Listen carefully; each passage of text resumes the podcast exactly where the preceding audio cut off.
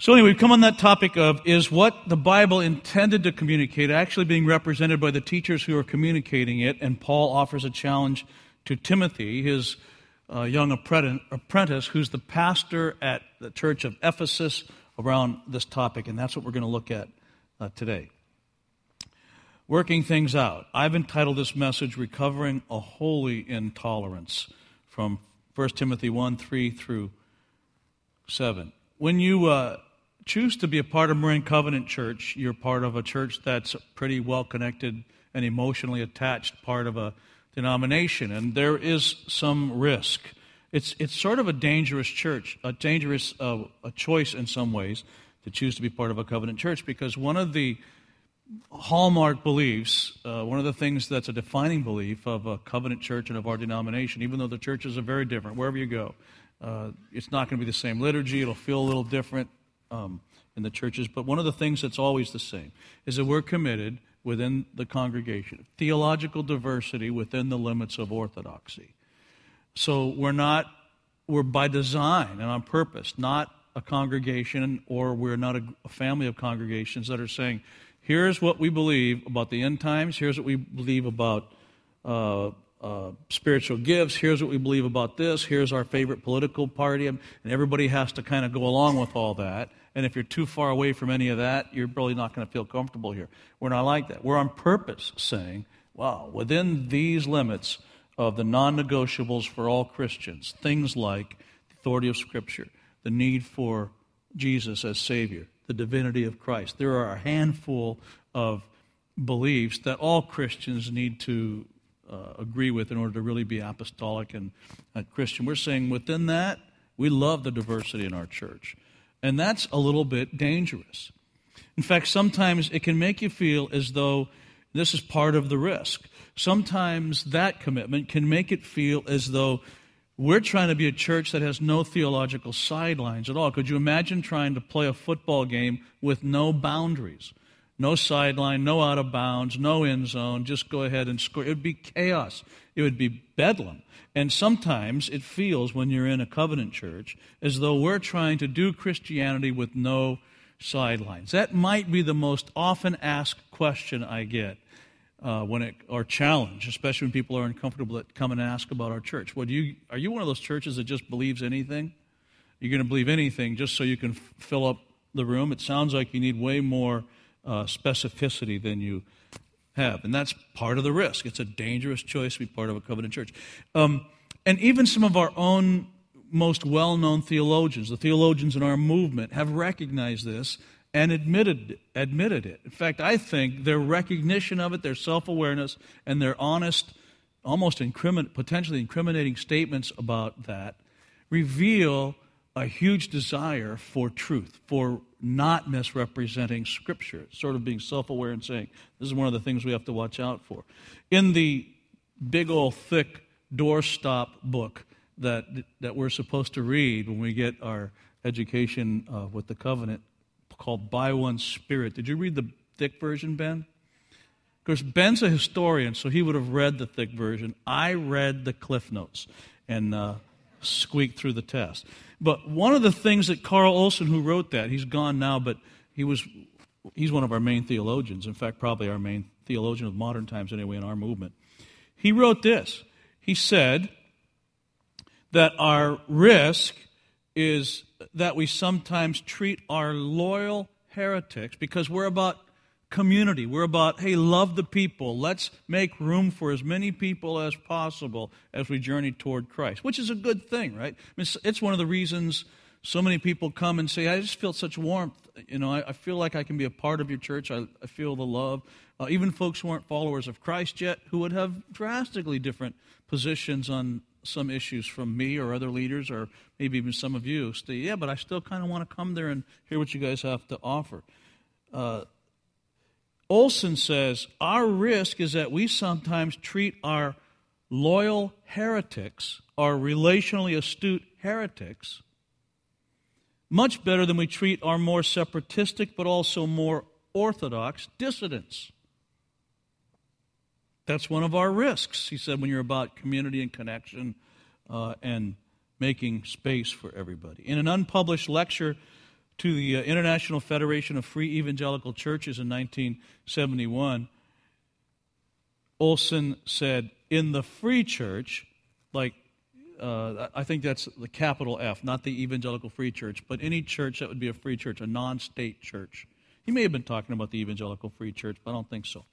In the free church, one is likely to be in trouble for believing wrongly, he said. But not in the covenant church. In the covenant church, one is more likely to be in trouble for behaving badly toward others.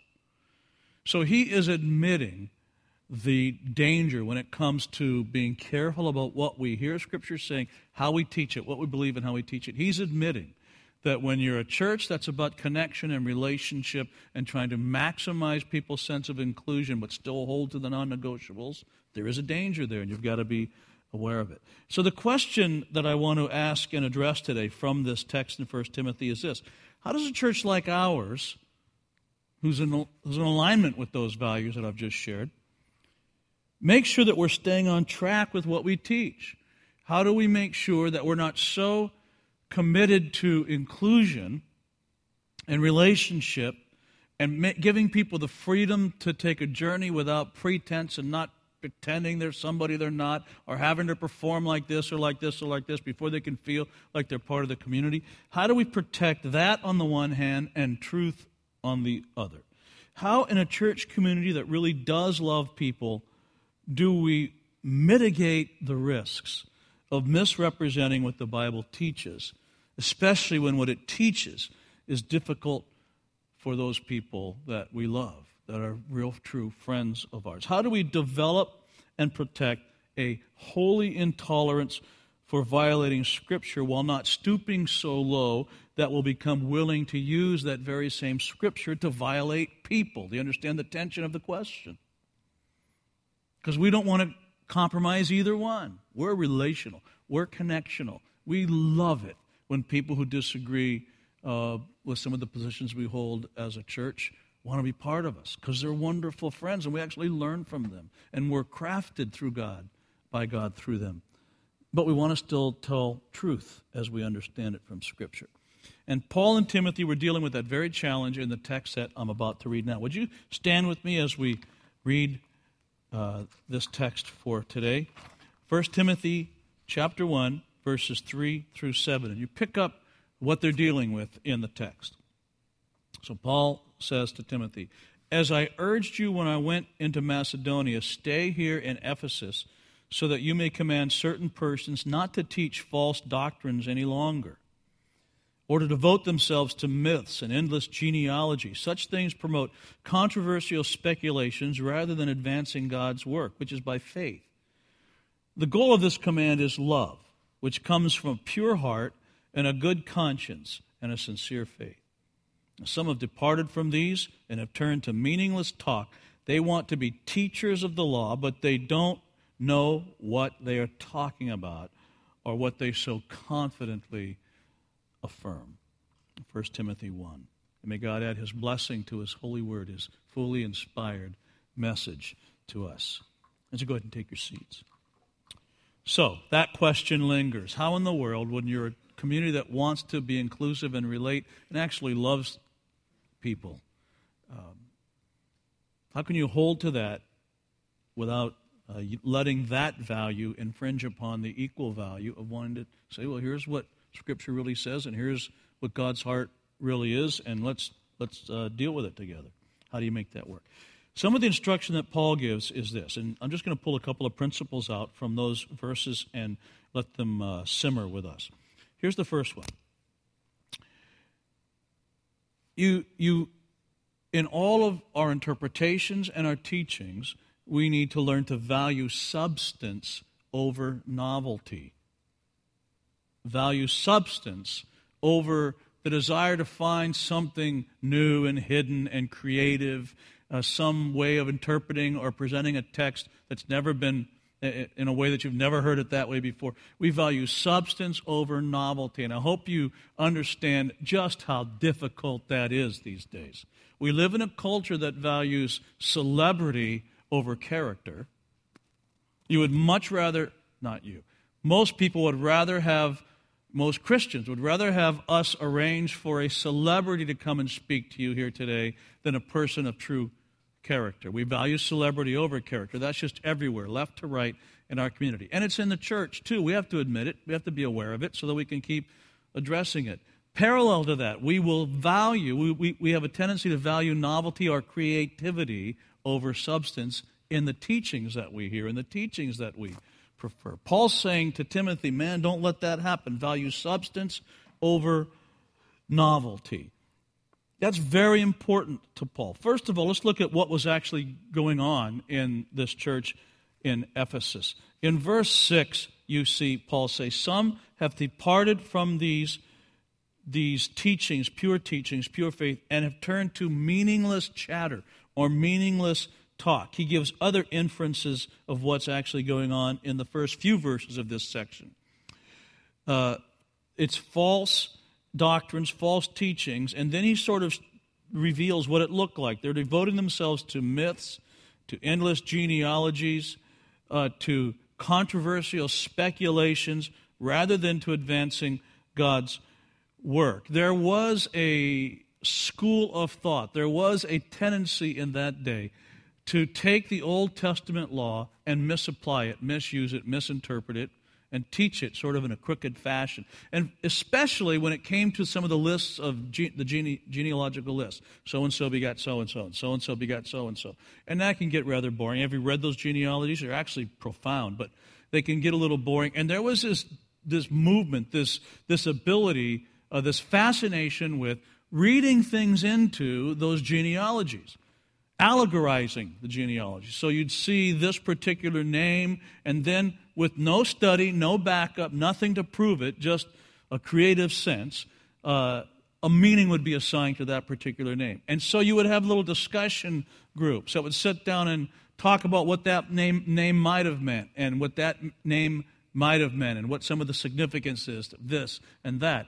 And they would end up chasing their tails in theological discussion that was based on nothing pure conjecture, driven by an appreciation for and a hunger for something novel instead of something consistent uh, and a little bit less exciting. And Paul is saying, instruct certain people to knock that off. That's going nowhere. And I love the fact that Paul is interesting to me. He doesn't say, look, go back there, Timothy, and correct what was taught. Go teach the right thing. He says, Go back there and locate the folks who are doing the bad teaching and address them.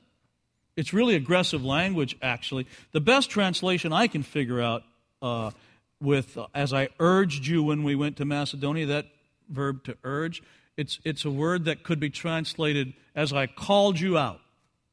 It's a very strong urging. It's really powerful language. In fact, etymolo- etymolo- the etymology of the word is two words, to, and the word around or from, uh, and, and to call out. So I called you around, and I mean, I intensified the sense of calling. I called you out to do this, Timothy. There was no question that I was challenging you. You have to get this done. Paul feels real passionately about this correction and not letting this stuff happen. He feels so strong about that, strongly about it, that in verse 20 he names some of the very people that are doing the false teaching leaves it sort of general and generic at first, and then he names at least a couple of them later in verse 20. There may have been more. He says, Go to these specific men, stay on top of them, keep instructing them to stop teaching things that aren't true, that would not be consistent with the values of Scripture. And then in verse 7, he makes a pretty uh, amazing statement it sounds a little bit cynical. I'm not sure it would translate that way in his original letter, but to us it sounds a little bit cynical. I suspect that there was a bit of frustration in it on his part. I've got to tell you before I jump into this point, and I'm still talking about that first principle, and I'm just about to finish it, uh, of valuing substance over novelty, novelty. But it'd be only fair if I. T- uh, it's not fair if I don't tell you. This is a hobby horse of mine, so I may overstate it. Can you forgive me for that ahead of time? Now, thank you. Paul implies or outright states or supports the importance of formal theological education for people who are daring to present Scripture. he says they want to be teachers of the law, but they do not know what they're talking about. The things they so confidently affirm, they haven't got a clue of what they're talking about. And the importance in that statement of being willing to take the time to learn so that you can at least minimize the times that you're speaking rather loudly about something over which you have no a clue, about which you have no clue at all. James 3 partners with Paul in this. James 3, you know that what James 3 said? He says, Listen, you want to be teachers? James 3 1 says, Not many of you should presume to be teachers, my brothers and sisters, because you know that we who teach will be judged more strictly. Every single word that comes out of the mouth of a teacher of Scripture, that teacher is held accountable for those words by God. It ought to be that if somebody wants to be a teacher of Scripture, God has to reach down from heaven and grab you by the back of the collar and force you to stand in front of a podium. It ought to be that we're begging God regularly to let us off the hook because the risks are just too high.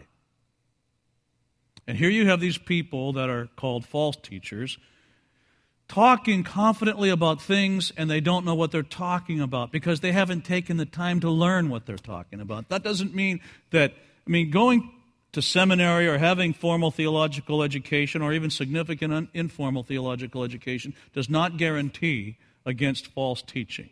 But the disregard for that training when it's available does guarantee trouble. And it, it concerns me. Here's my hobby horse it concerns me, it seems to me, that the theological aberrations are increasing these days and becoming more refined, uh, much more crafty. Everything's much more nuanced than it ever was before. While a willingness to involve oneself in or even appreciation for formal theological education in the churches is decreasing, and the churches are going along with it. It ought to be just the opposite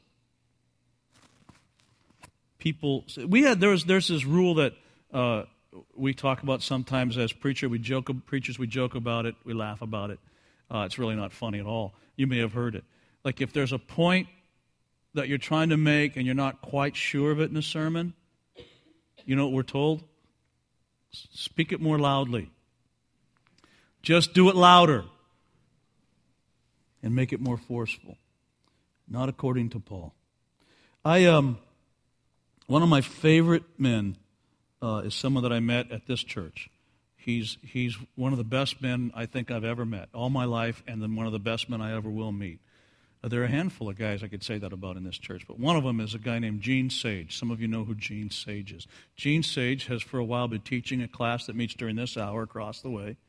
I love Gene Sage. I think he's, well, I can't say enough about him. I was over their house one time taking something over and just visiting. I walk into their living room, and what do you think Gene Sage's, this was like a Wednesday or something, what do you think Gene's dining room table looked like in preparation for the class he's teaching? Right now they're in 1 Corinthians, and they're going slowly and carefully through 1 Corinthians.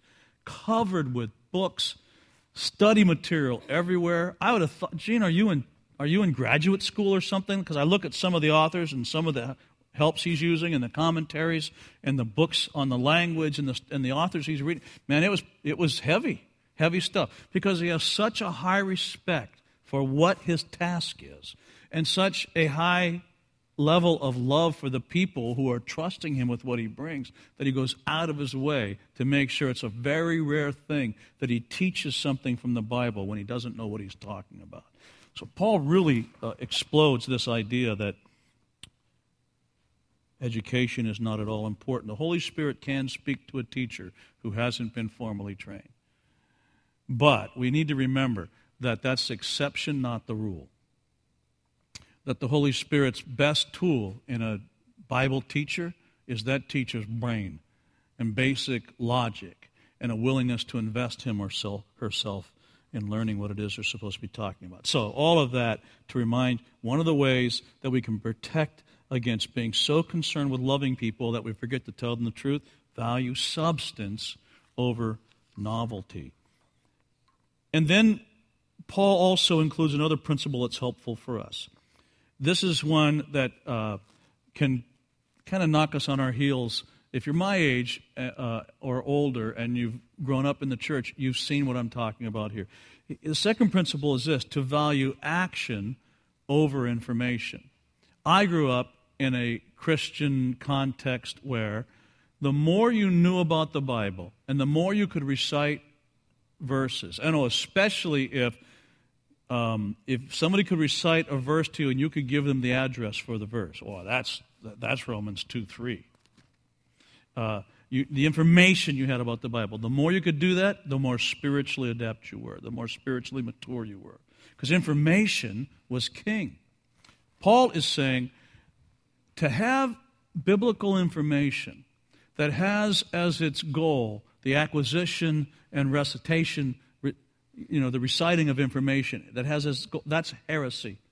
That's considered false teaching. Look at what he says in the middle of this text. It says, they devote themselves to myths and endless genealogies, just over and over. Such things promote, or such things has as their outcome, as their goal, controversial speculations rather than advancing God's work, which is by faith. He says the goal of this command, the goal of true teaching, is love, which comes from a pure heart, a good conscience, and a sincere faith. So in Ephesus, they were doing what, what these teachers were doing was teaching in such a way that they could maybe put together a little discussion group and they would teach about the genealogies and then you would bounce your idea of what this means off of somebody else. They would bounce their idea off of you of what it means and that's all they ever did.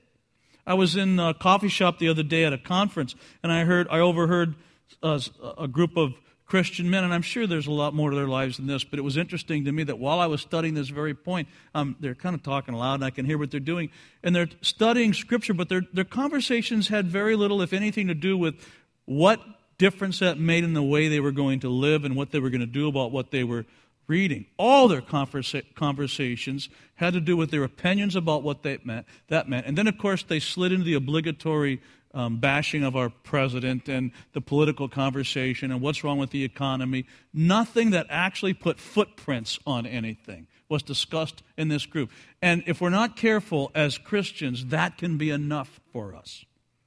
Chasing our tails, as I said, theologically, and learning more stuff, talking about more stuff, and calling it orthodox. It is not orthodox. That's never what good, solid biblical instruction has in mind. The goal of good, solid biblical instruction, of sound teaching, Paul says, is measurable love. Loving and relevant involvement in humanity's quest for a relationship with God and a world that reflects God. You hear that? That's the goal of clear biblical, reliable biblical teaching, not simply the acquisition of theological data. You value action over information. It's not that information isn't valuable. It's just that it's wasted if it doesn't result in action. Every single verse between the covers of Scripture is about getting out and doing something, showing love. It should have a result someplace. It should change the world. It should affect the world. It should reach down into a cave where little children, who are not valued any less by their parents than our own children are valued by us, when they were coming down the hallways, their, their precious faces just like that. Children that were never intended to satisfy the broken desires of really, really broken people sexually. Christian teaching results in Christians who learn, gather information, and that information wakes them up at night, and they reach their hand into tunnels like the one you saw uh, on the video, and they help people out of whatever it is that's enslaved them. Measurable love.